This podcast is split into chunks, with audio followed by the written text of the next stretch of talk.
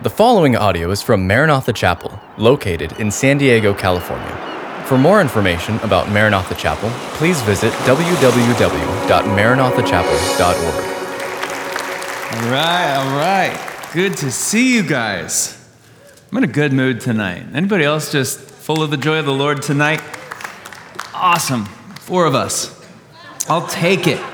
I will take it. God is good all the time. Amen? All the time, He's good. Well, the Lord put this word heavy on my heart, and I can't wait to deliver it to you guys. So if you have your Bible, go ahead and open it with me to the book of Ephesians. That's where we've been hanging out. We are in chapter 2. And tonight we'll be looking at verses 11 through 18. And I would give this sermon a title. I'm calling it Let the Walls Fall Down. Let the Walls Fall Down. And we'll get into that and what that means and what that has to do with um, tonight's message. Um, but, but I want you to start by, by thinking about this because I think if there's one thing, and Maddie just mentioned it, but if there's one topic that seems super relevant to, to our day and to our time, I would say it has to be this idea of peace we're looking for peace, but that's not what we're finding, is it? Look anywhere, watch the news, look around at the world. What are you going to see? You see strife, you see enmity, you see hostility, you see anger, you see hatred, you see division. And there are all of these efforts from people everywhere to, to bring peace on earth. That's what all of us want. And yet, to date, it's remained unachievable. All of the attempts have failed. And, and so, in my preparation for this message, I came across one man's attempt to bring peace on earth. His name was David Mixner. And this happened way back in the 80s. And at the time, this guy named David Mixner, he put together this, this march, this planned march for peace. He called it the Great Peace March for Global Nuclear Disarmament. Catchy title, right? Great Peace March for Global Nuclear Disarmament. He had this vision.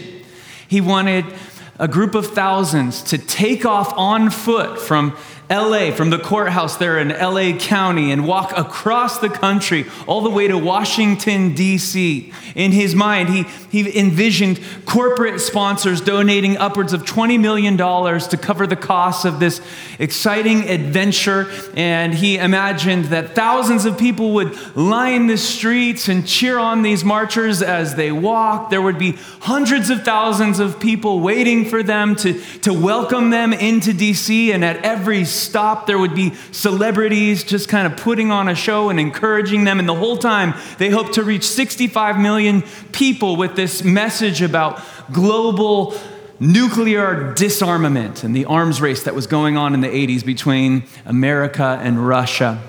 And so that was the vision.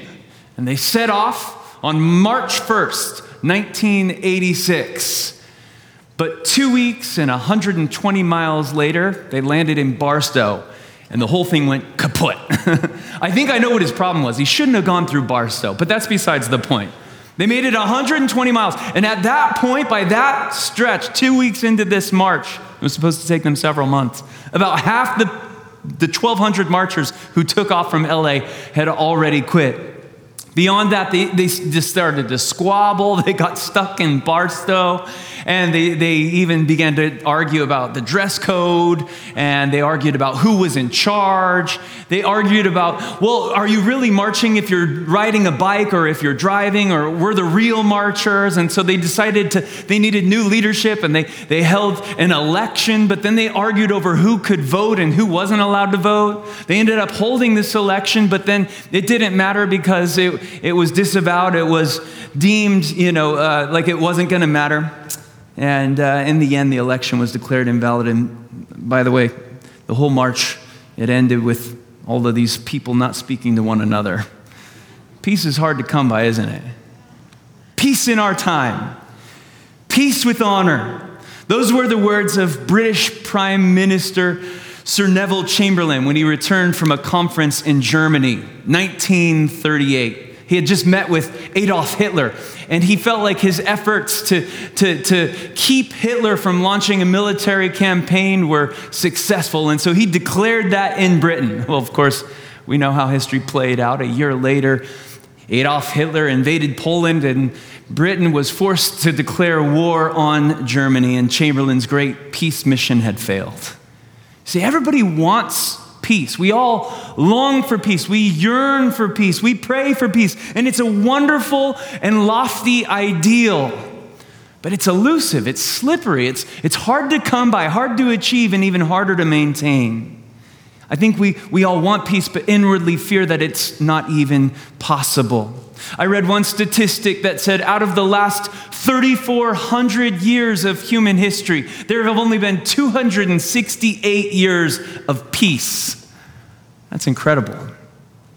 Why is it so hard to come by? Well, the Bible points to an answer. It says that the manifestation of wars externally that we see all around the world is really just a reflection of what's going on inside the human heart. The Bible says you'll never know peace out there until you experience peace in here. It starts in the human heart. James, in his epistle, chapter 4, verse 1, he said it like this Where do wars come from? Where does fighting among you come from? They come from your desires for pleasure that war in your members. The war is raging in here and it manifests out there. That's why there's fighting. That's why there's strife. Why, that's why there's so much division in the world. And so, if we want to see peace out here, we need to deal with what's going on in here.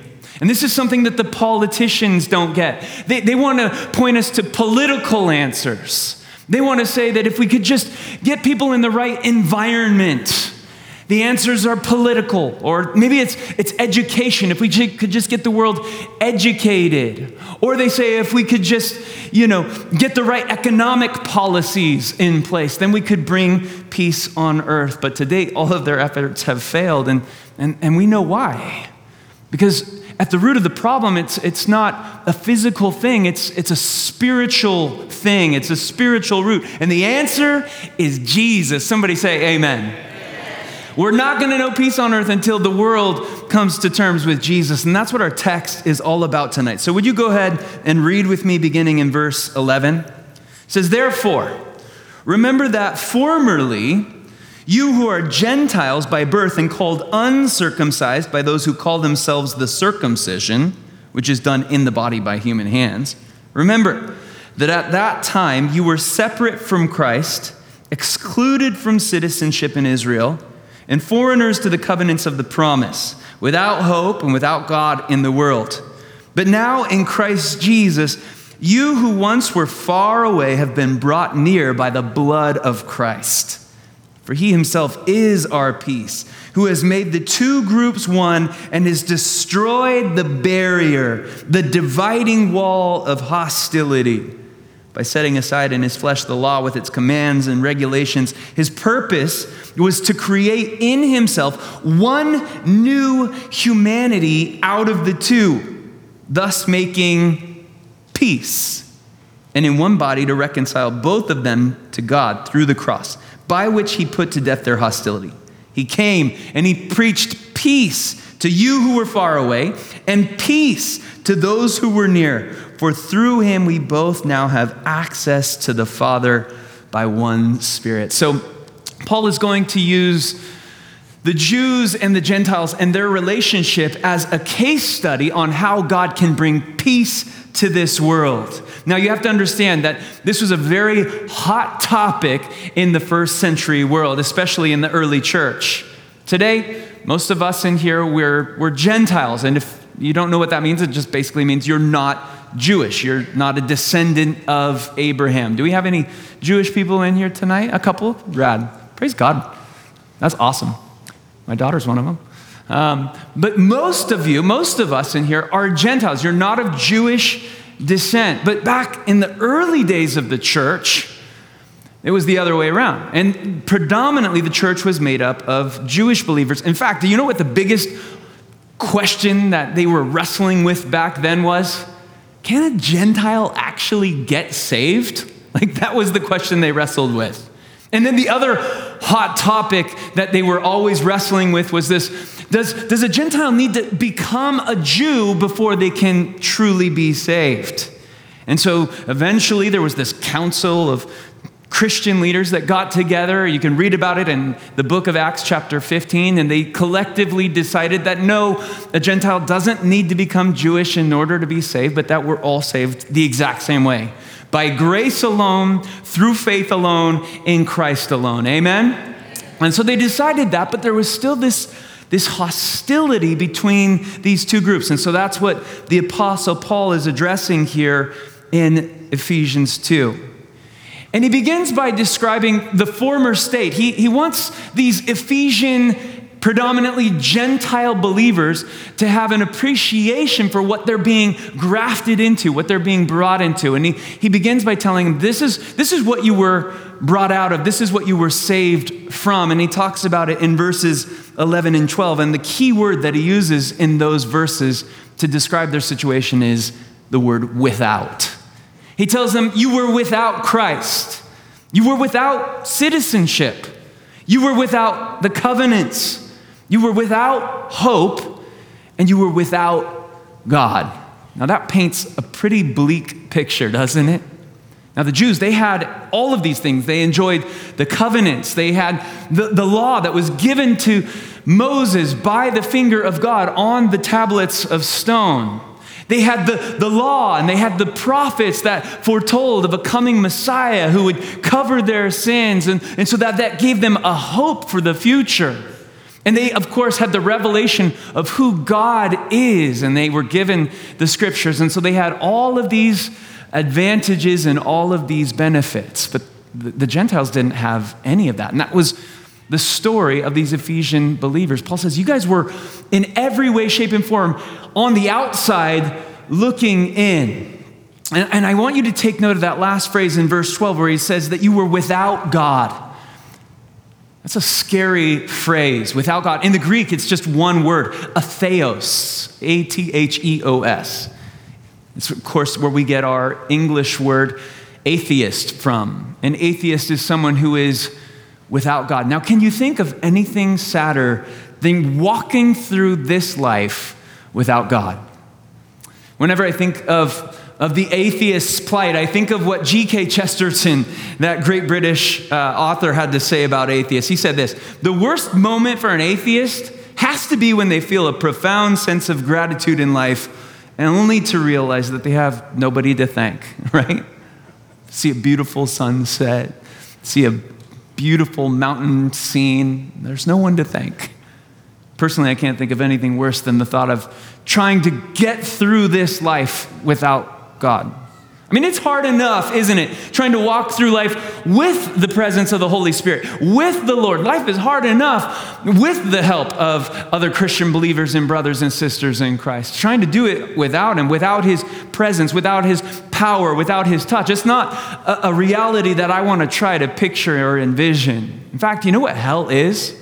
Hell is a place without God. That's the definition of hell. Hell, in hell, God even removes the memory of himself from people, and so that his entire presence has been erased. And this was the state of every Gentile believer. They were without. But, I love this in verse 13. But now, everybody say, but now in Christ Jesus, you who once were far away have been brought near by the blood of Christ. We've been brought near by the blood of Christ. Now we need to unpack this, this thought, this idea, this concept that we have been brought near because it is absolutely revolutionary. It's radical. It's as radical today for us as it was back then for them. This was a radical concept even for the Jews. You see, in the Old Testament, the Old Covenant, if you will, the only ones who could really get near the presence of the Lord were the priests. You had to be a descendant of Levi. You had to be from the tribe of Levi. You had to be a Levite. But even then, it was only one guy, the high priest, who on one day out of the year, the holiest day of the year, it's a day known as Yom Kippur. They, they simply refer to it in Israel as the day. And on this day and this day alone, the high priest, one man on behalf of the whole nation, could go into the presence of the Lord. And there he would make a sacrifice on behalf of the people, and he would spend a few minutes there in the presence of the Lord. And then he had to, to leave. And he would walk out of the Holy of Holies and through this really thick curtain that separated the Holy of Holies from the holy place. And then he would walk out of that into the court of the Jews. And then beyond that, he would walk into the court of the women.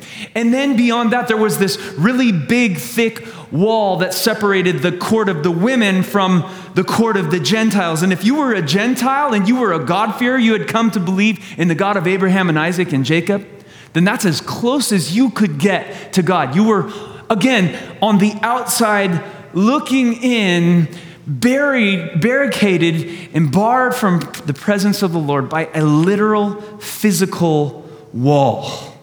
Now, written on that wall, just in case you got any ideas and wanted to sneak in and get closer to the presence of God, written on that wall in both Greek and Latin, there was a, a, warning forbidding Gentiles from entering. And here's what that warning said. In fact, in 1871, they found, archaeologists uncovered a, an inscription of this that was on the actual wall.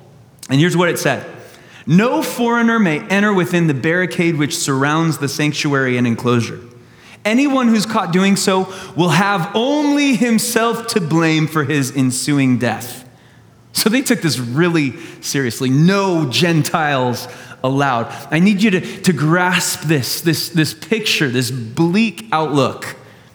In fact, there's the story that we looked at on Sunday mornings just recently where it was assumed by some Jews that Paul had snuck some Gentiles beyond that wall. And the Jews just went all out and they threw this full on riot that broke out there in the temple area. And it's what ended up getting Paul arrested. And I think that just gives you a sense of how serious this was to them.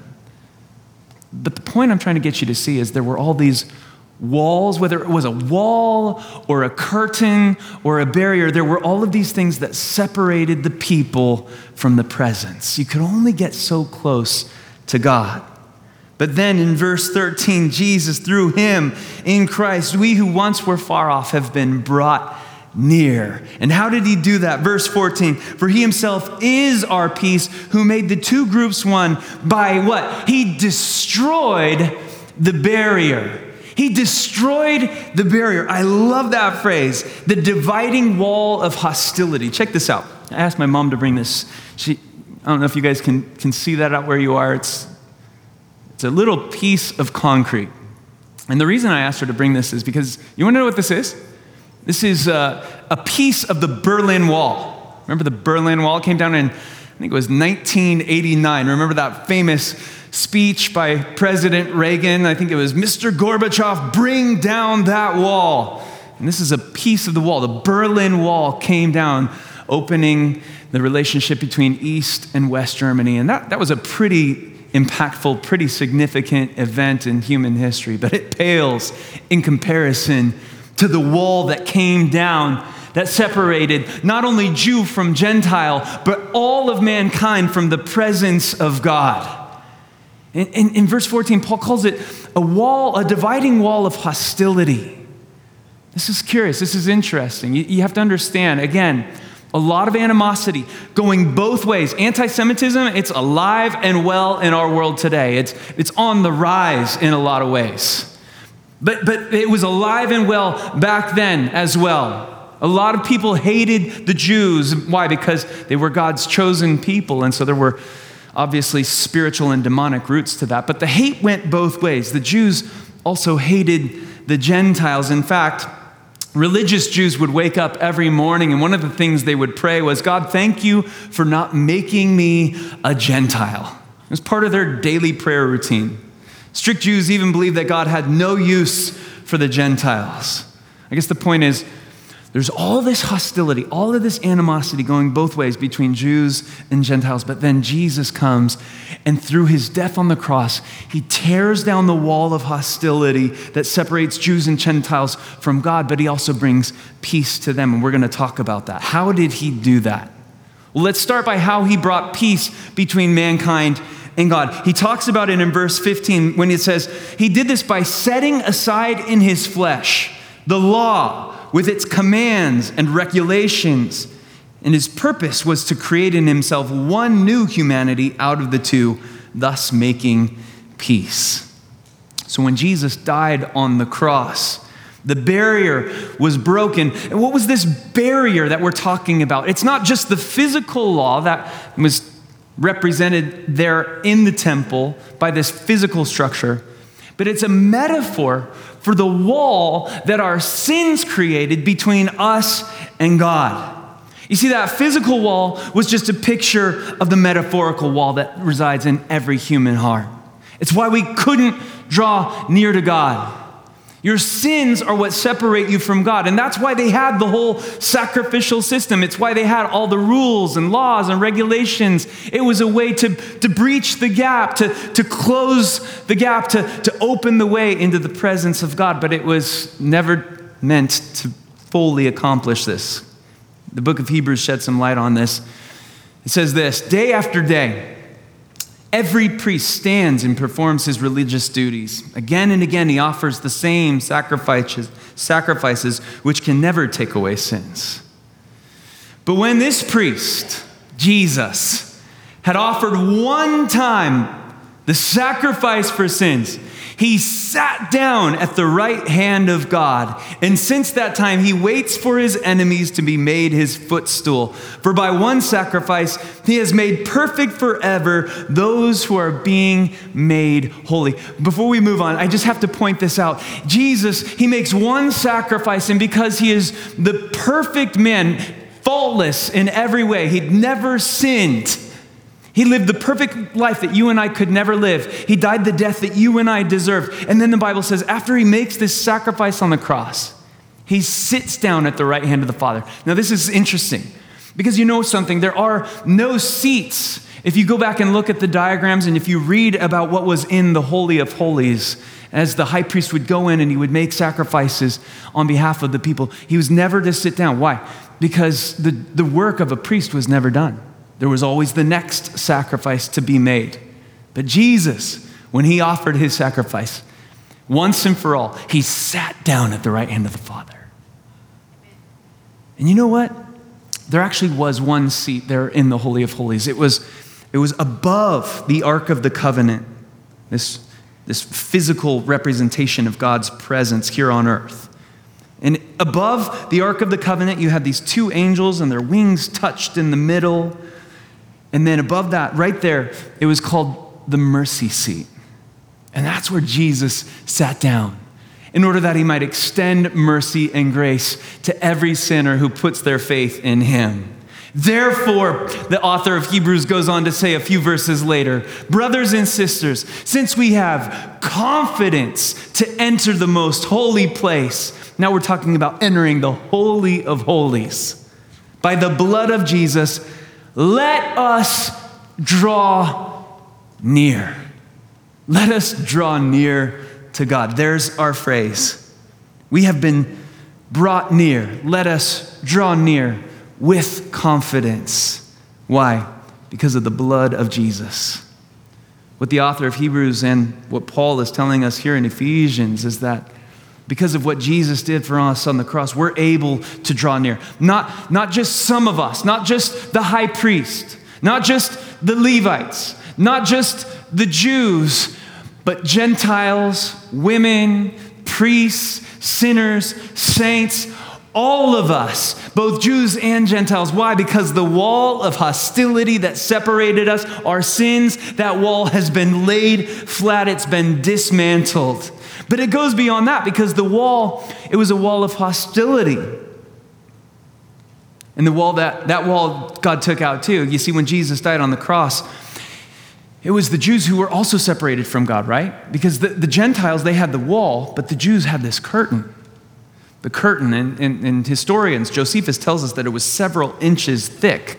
But God dealt with that too. In fact, in Matthew's gospel, he tells us that at the very moment when Jesus was hanging on the cross, he cried out the words, It is finished, paid in full, nothing left for me to do. The work of redeeming humanity is done. It is finished. As soon as Jesus said that, at that exact moment, you know what the Bible tells us? that this veil in the temple that separated the holy place from the Holy of Holies, the presence of God, that veil was ripped in half. Not from the bottom to the top, as though man had made his way to God, but from the top to the bottom, showing us that God is now accessible because of Jesus. Now, what that means for us, well, Paul points to it in verse 18 when he says, Now, through him, we both have access to the Father. Because of what Jesus did, we have access. Now let's let's talk about this idea of access. What does it mean that you have access to God? Well, think about it like this. In this world, the more important somebody is, the harder it is to gain access to them, right? I mean, if you're a person of influence, if you're a person with power, then, then you're going to be hard to get FaceTime with. Um, as an example, like the mayor of our city. Now, if you worked some channels and you knew some people, you may be able to sit down and, and get an interview or spend a few minutes with the mayor. You're not going to get a whole lot of time, but you might be able to get a meeting with the mayor. He's a pretty important, powerful person. But, but what about the president of the United States? Now, unless you know somebody really high up on the political food chain, the chances of you getting a sit down with the President of the United States are just about zero. Why? Because they're so important, they have so much going on. And we might assume that the same thing applies in our relationship with God. After all, He's the most powerful, most important person in the entire universe. He's got a lot on His plate, a lot on His to do list. And we might assume that, well, he doesn't have time for me. I can't really make an appointment with God. I'd be, I'm not that important. But the Bible tells us that through the Spirit, we have access to his presence. Because why? Because we're his kids. And when you're a kid, you don't make an appointment. You don't wait in line. I love it. I'll be sitting, you know, standing down here talking with people after service or praying with people. You know what my kids do? They run right up. They start hugging my leg. They start grabbing on my grabbing from my phone. They start talking to me, telling me about church and Sunday school and the donut they just they don't wait in line. Why? Because they're my kids. You get cutsies when you're a kid. Why? Because you're able to say, Dad. And we're God's kids, which gives us access to his throne anytime, day or night. We can always interrupt him. He's never too busy for us. And by the way, there's no limit on the amount of time that we can spend with him. I love the way Hebrews 4 puts it. Let us with confidence draw near. There's that phrase again. Let us with confidence draw near to the throne of grace. Why? That we might receive mercy and find grace to help in times of need. It tells us to draw near with confidence. Now, if you did happen to get an appointment with the president or maybe like a king, the queen of England, something like that, I, I can only imagine that you're going to go into that meeting all, filled with fear and trepidation. I mean, this is a very important person.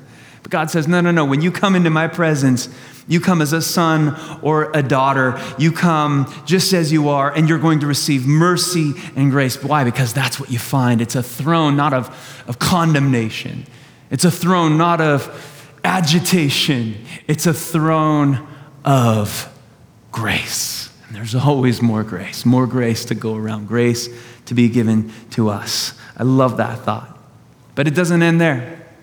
You see, we have access to God, which is beautiful. But in addition to giving us access to God, the other thing that Jesus' death on the cross does is it brings peace between people groups. In this instance, we're talking about the Jews and the Gentiles. You have to understand that peace is the dominant theme in verses 14 through 18. Paul mentions it no less than four times.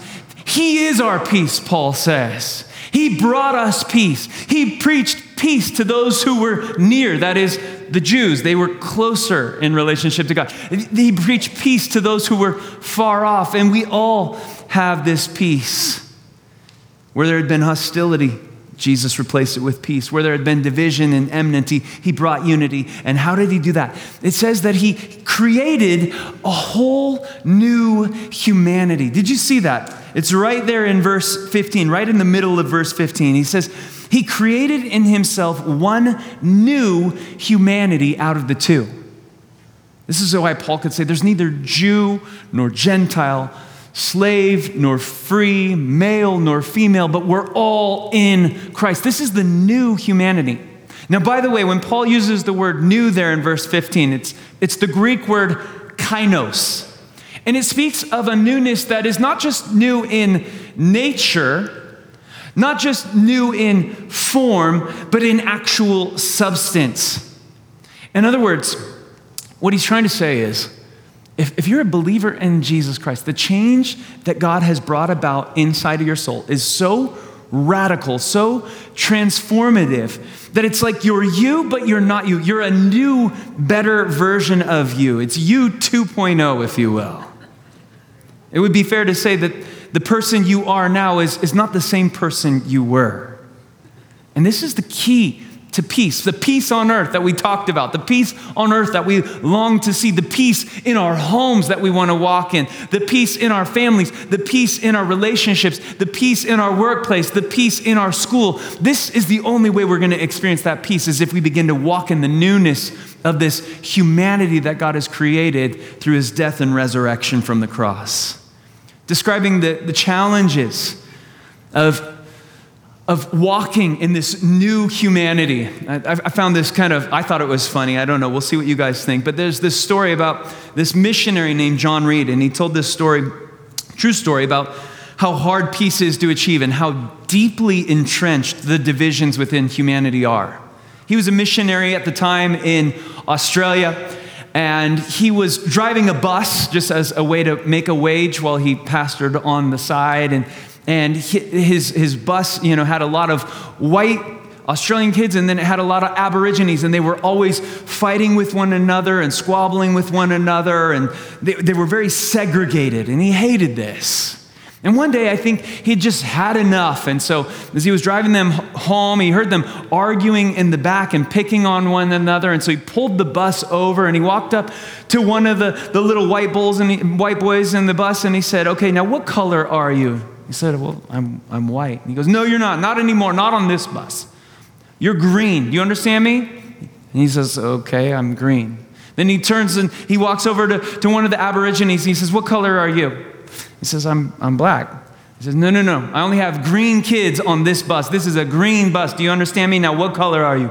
He goes, Okay, I'm green. And he made all the white kids say, We're green. He made all the Aborigines say, We're green. And he, he marches back up to the front and he sits down and he's driving and he's kind of congratulating himself on this cool idea that he had. Well, I, I drive a green bus, you know. And he thought he did pretty well until a few minutes later, as they're driving down the road, he heard one of the kids in the back shout out, Okay, all the light green kids on this side of the bus, all the dark green kids on that side of the bus. He was well intentioned. He had the right idea, but he still couldn't pull it off. But what he was unable to do, Jesus did in creating a whole new humanity. This is what Paul had in mind when he, when he said this. He said, Galatians 2.20, well-known scripture. He says, I've been crucified with Christ. Now, it's no longer I who live, but it's, it's Christ living in me. Now, the life that I live in the body, I live it by faith in the Son of God who loved me and gave himself for me. I love that. Paul's like, I'm still me, but I'm like, I'm, I'm like not me. I'm a new me. I'm a different version of me. The illustration, the metaphor that we often use is the picture of the caterpillar and the butterfly. If you could talk to a caterpillar and be like, oh, buddy, you got no idea what's in store for you after you climb into this chrysalis. I mean, the, the, the, the change, the, the transformation that occurs in that caterpillar as, it emerges, this beautiful butterfly. I mean, a creature that crawls on the ground to a creature that flies through the air. It's so radical. They share the same DNA, it's the same creature, and yet it's so different that it's, it's, it's like new. And that's what Paul says happens in the heart of every believer. There was this guy named Clement of Alexandria who was one of the early church fathers. And, and here's what he wrote back in the second century He said, We who worship God in a new way as the third race are Christians. The third race, a whole new way to be human. And this is the only way we're ever going to be able to achieve peace on earth. You see, the, the solutions to the world's problems, they run deeper than, than the skin, the color of skin. They, they run all the way down to the core of our being. And this is why all of the politicians' efforts have failed to date, right? Because they're, they're only going skin deep with their, their solutions, and they're not addressing the heart of the issue. And that's why they don't work. It's, it's a heart problem. It's not an environmental issue. It's not an educational issue. It's not an economic issue. It's not a political issue. Now, don't get me wrong. I'm all for trying to make things better, and I'm not against any of those things per se. But I'm here to tell you that that isn't going to be the thing that brings peace between people groups. It's something that can only happen through the cross of Jesus Christ. He's the one that bridges the gaps and creates the new humanity. You see, we need a new heart, and that's what God gives us. He removes our heart of stone and he replaces it with a fleshly heart upon which he can inscribe his will. That's why Jesus came. So, as we close this evening, here's the thought I want to leave you with the question I want to ask to you Are there any walls that need to come down in your heart, in your life tonight. See, there's like an old saying that goes like this Good fences make good neighbors. Anybody familiar with that saying? The idea being like, hey, as long as we can like keep our distance and there are good walls between us, then we can get along just fine. We're good at making walls, aren't we? In fact, did you know that the only man made structure that you can see from outer space is a wall, the Great Wall of China. You can see it all the way from outer space. And the reason China built that wall is the same reason that all of civilization has built walls throughout the years to keep people out. But you know as well as I do that the biggest walls in the world aren't the ones that are built with stone or brick and mortar, but they're the ones that we build in our own minds, the, the walls that we erect in our own hearts. And, and, why do we build these walls? Well, oftentimes, if you, you dig it down into the root of it, it's because we're afraid of getting hurt. Or we build walls, we keep people out because we've experienced pain in the past and we think this is going to protect me. And so we build these walls to protect our hearts and to keep them from being broken. But in doing that, we're keeping ourselves from the love of God. We're keeping God at arm's length, and we're building walls that Jesus said He came to tear down. So, what are the walls that you have allowed to be erected in your own life? It, it might be a wall between you and your spouse. And you know how this is a hurtful word, something that gets said, and, and you take a brick, and it's like a brick gets laid. It's just one brick, you can step right over it no big deal. It's just a little brick. But over time, we add a fence. And every time there's a new offense, a new brick gets laid. And over time, you can build and erect a wall that is so big and so high and so thick that you can no longer even see your spouse through this wall. Come on, don't look at me like that. You know what I'm talking about. And you're thinking, okay, I want the wall to come down, but I don't even remember the last time we interacted in a way that was true and authentic and loving. And so, I mean, it would take me forever. It would take me, it would be easier for me to take and down and dismantle the Great Wall of China than to try to take down this wall. Well, you remember the story of Jericho, don't you? Man, those walls could be a mile high and a mile thick, but God can take down your wall. All it takes is a moment. You come to the foot of the cross. You get down on your knees. You repent of your sin. You ask for God's forgiveness. You see yourself as a sinner in need of a Savior, your spouse in, as a sinner in need of a Savior. And poof, those walls come crashing down. It could be a wall between you and a friend, you and a, you and a parent. You, and, you, you might have walls in your life because you're just afraid of, of a bunch of different things. Maybe you have a wall between you and God. And God didn't do something you thought he should do. Or God allowed something that you think, why did you allow this? And so you have a wall between you and God, and God's saying, I was there for you the whole time. I've never left you. I've never forsaken you. My love for you is demonstrated most poignantly and powerfully at the cross. I want to take down that wall. Your wall is keeping you from love, it's keeping you from joy, it's keeping you from peace. And whatever your wall is, God wants to tear it down. Amen. So let's let those walls fall down. Will you pray with me? Father, we thank you for this time that we've been able to spend together, these moments that we share. I believe they're significant, Lord. This isn't just a way to fill a time slot in the middle of our week and get through hump day and kind of make it into the back half of the week. This, this, is, this is significant. What you're doing in this room is real. And I believe you are revealing in this moment things that you want to tear down, walls that we've allowed the enemy to erect in our hearts. And God, you're wanting to tear those things down. And so we thank you that you're a God who can come in like a wrecking ball. Jesus, you, you tore down walls everywhere you went. You tore down racial walls when you sat and conversed with the woman of Samaria at the well. You tore down economic wells and walls when you, when you communed with people who were poor. You, you, you tore down all kinds of um, civil walls. And Jesus, you tore down all kinds of barriers when you hung out with tax collectors and prostitutes and sinners, and you loved on the disreputable people of this earth. And Jesus, I believe you want to tear down some walls tonight.